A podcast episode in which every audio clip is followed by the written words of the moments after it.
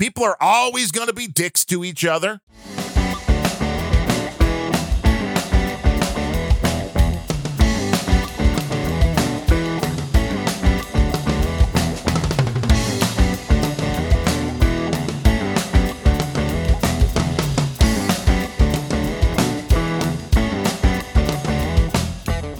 Hello and welcome to episode number 179 of the Randumb Thoughts Podcast. That is R A N D U M B thoughts.com online. I am your host, Darren O'Neill.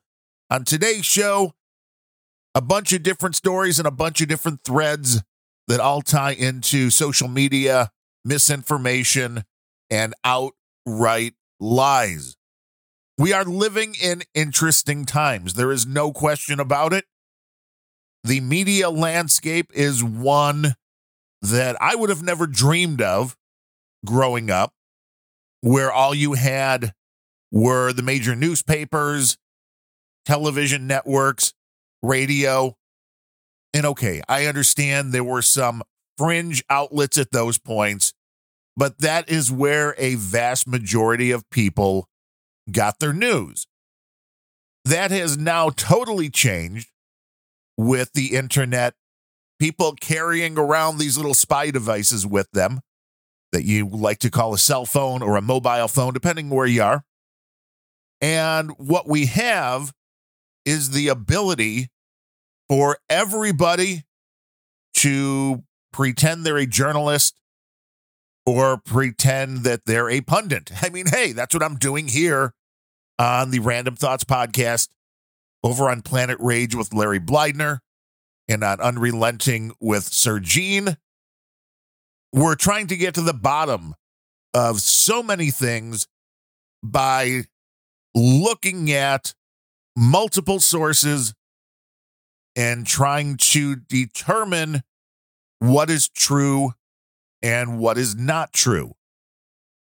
I think I'm fairly good at being able to determine what is the truth, but there are no guarantees because the types of misinformation and outright lies that are being used now are very convincing. We told you a long time ago about deepfakes, which means even if somebody tells you they have a smoking gun and then plays some audio or shows you a video that seemingly has somebody saying one thing, it doesn't necessarily mean that it's true. So the Joe Biden White House is trying to take this opportunity and hit it head on because Jen Psaki, the White House chief propagandist, and some other folks got together on a, I'm assuming it was a Zoom call, but one of those video type things where you get a bunch of people together and have a meeting. They did a call with, I believe it was 30 of the most influential, no, not journalists, no, TikTokers, because I know that's the place you want to go to get your news. I mean, I know you're listening to a podcast right now, so you're crazy. But if you're going to TikTok for your news, then you're certifiable. But they had a call with a bunch of TikTokers in order to, you know, nudge them, nudge them into the direction that they want them to go. To, of course, give them the truth, put that in air quotes, please, about what is going on in Ukraine. And no, there's no way this could possibly go poorly. Jen Psaki on the call said, quote, we recognize how important your platforms are and how important it is to provide as much accurate information as possible to all of the people who are using their voices and their platforms to project accurate information. Jen Psaki does not herself project accurate information. Jen Psaki lies about so many things that it is almost mind boggling. And I won't say that Jen Psaki lies about everything because that is not true. That is something that the left likes to throw around. They did it to Rush Limbaugh. They're doing it to others now. Ah, they lie about everything. No, you don't lie about everything, but you lie about just enough so that you can get away with it. Jen Psaki lied about the whole, what they're calling the Don't Say Gay bill in Florida. And if you're willing to lie about that kind of stuff, you're willing to lie about everything. But that's her job. Her job is to lie. Her job is to spin. Her job is to make Joe Biden seem coherent and Joe Biden's decision to choose Kamala Harris as vice president seem like it was a good one. So, I mean, I almost feel sorry for Jen Psaki because her job is not an easy one. But then you go and get a bunch of TikTokers on a call and you tell them, well, we know your platform's really important. It's like, is it?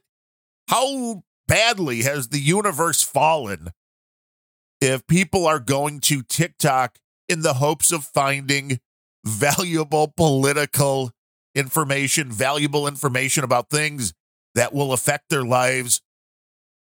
If you're going to TikTok for that, again, you have much bigger problems.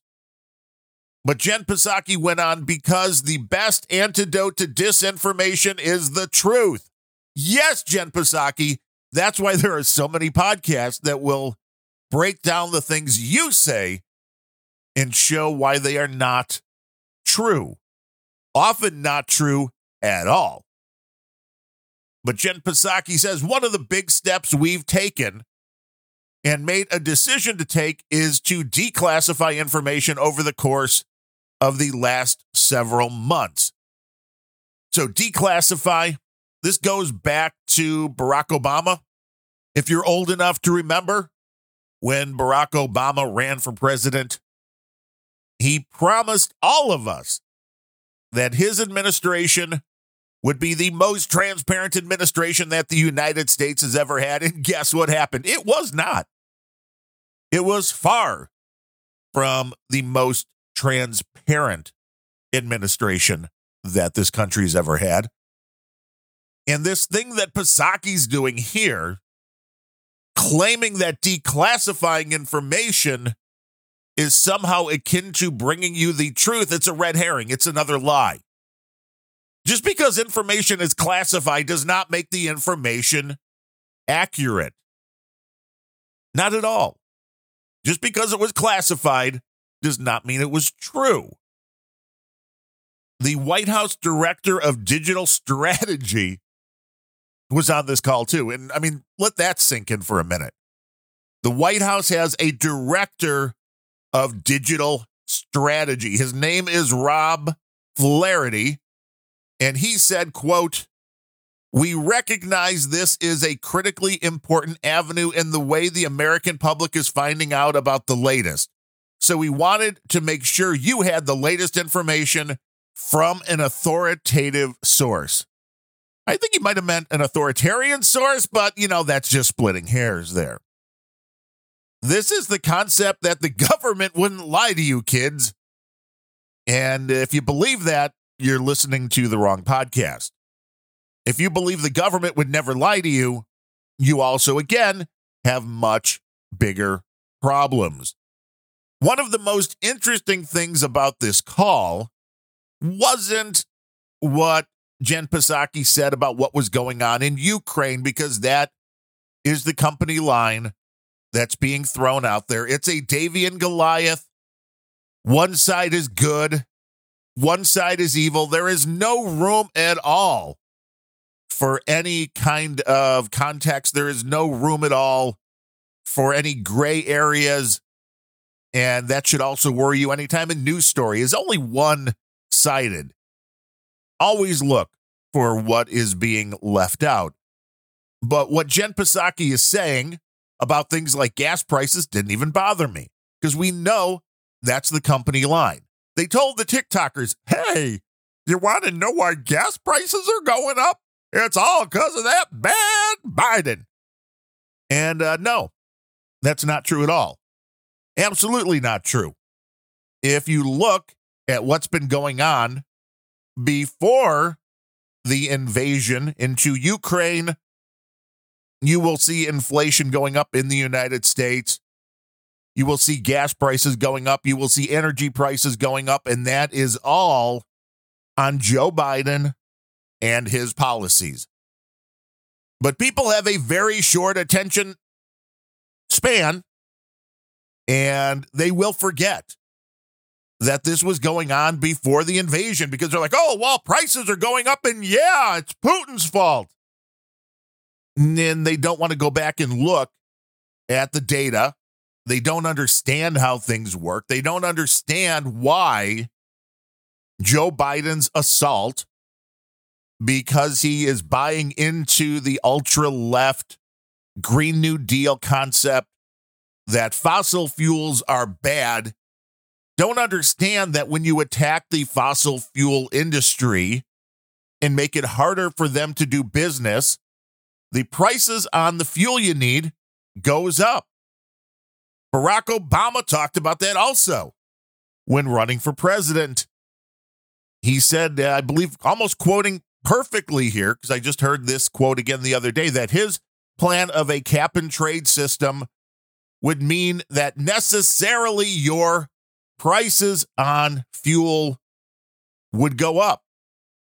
The price you pay to heat your home is going to go up. The price you pay to drive your car is going to go up. That's all part of this system to save the environment. Even though we're still talking about CO2, and if you go back and look again at the data, you try to make correlations out of things. And is it that there's more carbon dioxide in the air, which has caused global warming? Or was it that the globe is warming, which caused more CO2 into the air? And that'll blow your brain out when you start looking at this kind of stuff. But back to the call with Jen Psaki, the oh so honorable and honest propagandist that she is, decided to, in her talking about Russia, say this quote, if you look back at 2014 and frankly, even 2016, when Russia invaded Ukraine, and then in 2016, when they, you know, of course, hacked our election here, we did not do that, right? We did not declassify information. Jen Psaki making the claim that in 2016, Russia hacked the American election. That sounds like she's questioning the results of a presidential election in the United States. I mean, because if they hacked our elections here, that had to have an effect on the outcome. I think Jen Psaki should be investigated here. This sounds like some of that dangerous behavior they were accusing Donald Trump and his supporters of. Saying that the election was hacked in 2016 by the Russians. Wow, they're bad. See, this is it. This is the story. This the narrative has been going on for years. And you wonder, now that we know this was all a false narrative throughout the Trump presidency about the Russian collusion was that just setting up people to believe that Russia is bad, Russia is bad, Russia is bad? And I'm not saying they're not. But the narrative gets pushed in such a way that it makes it a whole lot easier for these stories to be told and for people to believe them. They don't want you to pay attention to what the other side is saying. And they will often make it seem like what the other side is saying is absolutely insane. Lara Logan, who has been a true journalist for a long time, said this quote, I really think there's so much misinformation. We've never really seen anything like it. I mean, I've been covering wars now for 35 years, and there's so much going on in Ukraine that nobody is talking about. And I believe that is 100% true. Trying to make what's going on in Ukraine a story of right and wrong is missing out on the reality here. Ukraine has been involved in a lot of shady deals. If you look back at their history, even just with the Biden family, you will see this. But there are people that do these rankings of the most corrupt countries year after year. And Ukraine has often been near the top of that list over the past few decades. It is not a Davy and Goliath story here.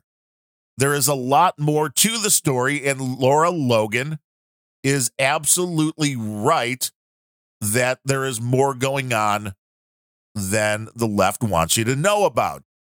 Logan went on to talk about the far right Ukrainian nationalist Azov battalion, which she says is funded by the United States and NATO. This is a Nazi battalion that has been in Ukraine for decades.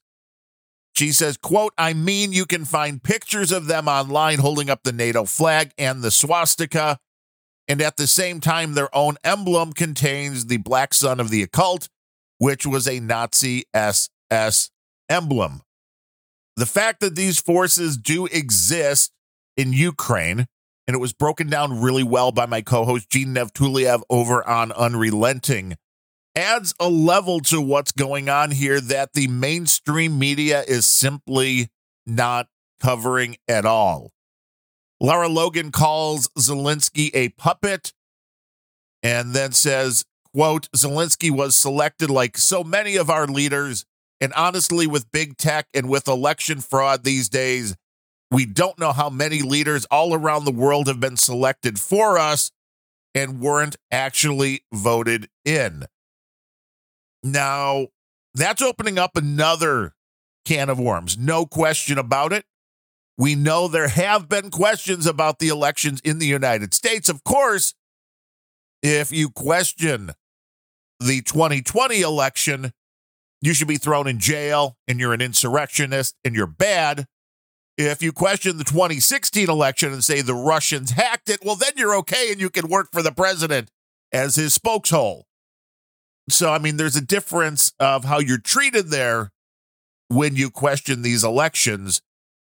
And I believe that there are plenty of countries around the world where elections aren't exactly on the up and up. The United States, it appears, is the one that kind of selected the government that is currently in Ukraine. It certainly appears that they did help fund the current administration in Ukraine. That no question there's a working relationship there. As we told you in one of the last episodes, when people said Donald Trump was trying to twist Zelensky's arm to get information, was trying to rake him over the coals, the United States and Ukraine has a treaty about sharing such information. So there's no question the United States and Ukraine have ties.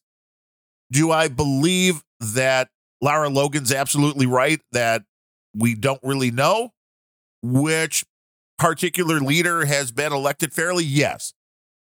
When it comes to the elections here in the United States, you have to find proof. Other countries, uh, less proof is needed, but in the United States, you still have to find proof.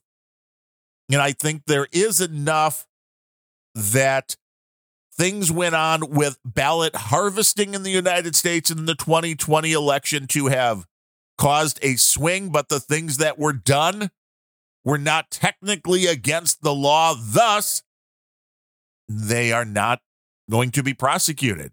Some people still think it's, well, we can overturn this and Trump could be put back in office. Those people are crazy. That is never going to happen. But the mainstream the people that want you to believe that Russia and Ukraine are a Davy and Goliath thing and a black and white thing and it's a good and evil thing, do not want you to hear any dissenting voices, including that of Tulsi Gabbard, who has been accused of treason by Senator Mitt Romney.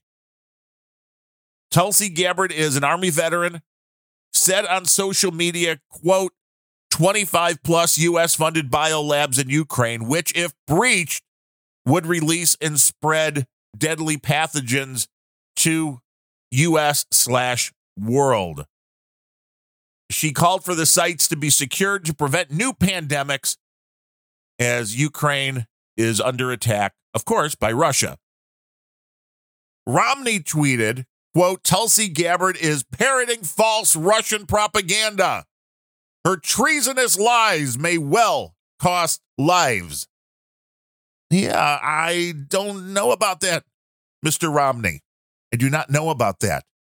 Tulsi came back strong with her response saying, Senator Romney, please provide evidence that what I said is untrue and treasonous. If you cannot, you should do the honorable thing, apologize, and resign from the Senate.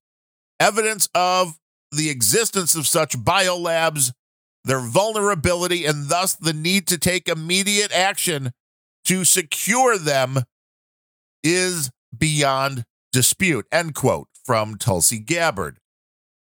Now, if you listen to the mainstream media, including my go to source, Bill O'Reilly, this is not true. There are no biolabs. This is not US funded. This isn't happening.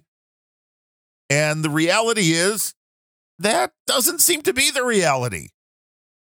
During a hearing the other day, Victoria Nuland responded to a question from Marco Rubio about whether Ukraine had biological weapons. That's what Marco Rubio asked. Does the Ukraine have biological weapons? And the answer from Victoria Nuland was Ukraine has biological research facilities. You know, biological research facilities, but not secret labs. But I mean, they're biological research facilities, but they're not labs. No, but they're just research facilities. And she expressed her concern that they might fall into the hands of Russian forces. So it seems like Victoria Nuland, somebody that gets her hands dirty quite often. If you don't know her history, do a little research, you'll have some fun. Seems to say what Tulsi Gabbard was saying was not Russian propaganda. As a matter of fact, it seems to be now confirmed from her that there is biological research going on in Ukraine. And I mean, you can let your mind wander in a whole lot of places. There's a whole lot of things you could be doing biological research about or into. And some of the stuff might lead to very dangerous things being dealt with. And if so, you do not want those to fall into the wrong hands. What I believe your takeaway from all of this should be is to always look at multiple angles of what's going on. Look at what the other hand is doing. Pay attention when you're being distracted, what's going on in the background. And in this case, we're being told that Ukraine is absolutely innocent. They're the victims, and the Ukraine people are the victims. There's no question about that. I also believe the Russian people are victims. We're talking about governments in these cases doing really bad things and not telling the people the truth. And Jen Psaki, again, as much as she claims that she wants to tell you the truth, and get the truth out there is one of the largest spreaders of misinformation that there is. It's a crying shame at this point in our history where we have access to more information and more avenues of communication than ever before that getting to the truth is harder than ever, but that is by design. Back when it was hard for information to move around the world, when it was hard for information to get from point A to point B, you didn't have the problems that you do now. And I firmly believe that this is nothing more than a tactic from the people in charge of corrupt governments, which most probably are, and people who want to push their own narratives in order to enrich themselves or whatever their goal may be, because the information is as free as it has ever been right now. I am recording this here just outside of Chiraq. And when I release it, I can see from the logs that people are listening to the show in all corners of the world. So it is a great time for information to get out there.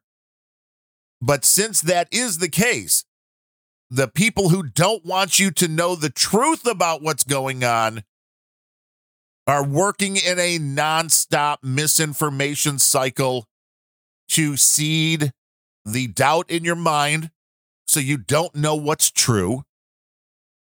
And that has succeeded. As much as I believe I can get to the bottom of things, and as much as I believe I can decipher the truth, with most things, I cannot guarantee you that I'm correct. You have to question everything at this point because not everything is as it seems. There was a story out of a Catholic high school in Rochester, New York, that caught my attention. During class recently, the loudspeaker started blaring this message. Please pardon this interruption for this important announcement. This morning, we found graffiti in a high school bathroom that wrote out the N word and said, Get out or else. We are investigating this and we will hold those responsible, whether they are Mercy People, the name of the school, or not. Let us be clear anyone who uses this language and is disparaging to our Mercy girls and Mercy community is not welcome at Mercy. So here we have it in the bathroom at this school. I'm assuming an all girl school that said the N word and get out. So the police were called in. This was investigated. I'm guessing as a hate crime. But this was investigated. The students felt very unsafe. The students went out and they protested and they wanted to show their solidarity, which is a good thing. You want to support your fellow classmates, and that's a great thing. But the reality in this situation, again, is not what most people would first jump to. I mean, unless unless they've been following the news or if you've been following Randumb Thoughts, especially because we told you all about the story of Jussie Smollett. It turns out in this case that the perpetrator of the graffiti, the person that wrote the graffiti, was a black student. Journalist Bob Lonsberry broke this on Twitter, saying, quote, four sources, including two in government, have confirmed that the N word graffiti found in a Mercy High School bathroom wall and which led to upset and a protest was written by an African American student. So, another Jussie case, it appears somebody trying to get attention. I mean, in this case, maybe less so because I don't think they wanted to be found out. Maybe the stress was a little too much because it does appear, according to the report, that the student did confess under questioning that she wrote the graffiti. But now the school's original reaction was that there's no place in our school for anybody that would use that language. Are they going to kick the student out? I'm not sure. They won't even release the student's name because, again, privacy, most likely a minor. But it's an interesting concept, yet again, that you have to look at everything from every angle and the knee jerk reaction. When you find graffiti on the bathroom wall of an all girls Catholic high school that says, quote, this school is filled with a bunch of N words, get out or else. The knee jerk reaction is to go, oh my God, that was some racist, horrible white person that did that. The reality, again, like with most things in the world, is not black or white. It's somewhere in the middle. It comes from somewhere you're not expecting. And it's been way too easy for way too long for people to take your hand and lead you down the wrong path because the information that you have is suspect. No matter how much you believe what you're getting is the truth, you have to continually ask yourself do I really know that's the truth? What makes the most sense? And that's not always going to lead you to the correct conclusion, but it will put you further ahead than a vast majority of the population. And then the final story that we have for you today covers a topic that I've talked about here on multiple occasions. This comes from the Wall Street Journal. The headline is California Bill aims to make tech firms liable for social media addiction in children. And I bet my buddy Larry Bleidner of That Larry Show knows where I'm going with this already. But the article says a pair of California lawmakers introduced a bill that aims to hold tech companies liable for social media addictions that may affect children. The bill would let parents and guardians sue platforms that they believe addicted children in their care through advertising, push notifications, and design features that promote compulsive use, particularly the continual consumption of harmful content on issues such as eating disorders and suicide. End quote. So this is insane. If you want to protect your children from the internet, don't let them on the internet. Don't give them a device. Trying to sue social media companies for making their platform something people want to be on is absolutely insane. The social media companies have only one goal to keep people on their platforms for as long as possible. Podcasters only have one goal to keep people listening as long as possible. Snack food makers, you know, the people that make your favorite potato chips, their only goal is to keep you coming back for more and more and more. The goal for anything is to keep you coming back for more, to make a good product so people want to continue to consume it. What you're now saying is, well, the social media companies are doing such a good job that we should punish them for it. Instead of, you know, parents being parents and making sure their children are engaging in healthy behaviors. That's it. If you want to be a parent, parent. Don't be a friend. Do not give your kids devices. Do not let them have unfettered use of the internet when their brains are still mush and they cannot handle it. This bill, the article goes on to say, would hold companies accountable regardless of whether they deliberately design their products to be addictive. Again, Every product is meant to be addictive. Well, you know, except maybe those things that you put on to stop smoking, the patches. But every other product out there is meant to get you to continue to buy more. Everything you eat, everything you drink. You think Starbucks goes, ha, let's come up with a drink that tastes so bad, nobody comes back for seconds. No, that's not how the world works. When somebody is putting out a product, they want it to be good. They want people to enjoy consuming it. And what you're basically doing right here is saying that the product that they're putting out is too good, so we need them to, for the safety of our children, make the platform something that they don't want to be on. You know what happens when you make the platform something people don't want to be on, whether it's adults or children? You go out of business and there is no product. So, you know what the end result would then be? Parents who want to sue a company for making a product that's too good?